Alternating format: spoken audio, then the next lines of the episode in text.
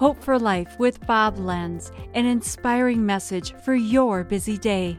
The Bible says in Philippians 2 3, do nothing out of selfish ambition or vain conceit. Rather, in humility, value others above yourself. Have you ever been to a Special Olympic race? Man, if everyone was like these athletes, we could radically change the world. I watched a race where everybody took off from the starting line, and one runner clearly was out in the lead. But then the guy running second to last was yelled out and he just started gaining on everyone. One by one, he overtook them, the other runners, until he was in first place, about to win. But then, just 10 feet from the finish line, he tripped. And this guy fell to the ground. And the guy who was in front, who was now in second place, he could have passed him up and won. But instead, he stopped and said, Are you okay? Meanwhile, the other runners passed both of them up and they finished last.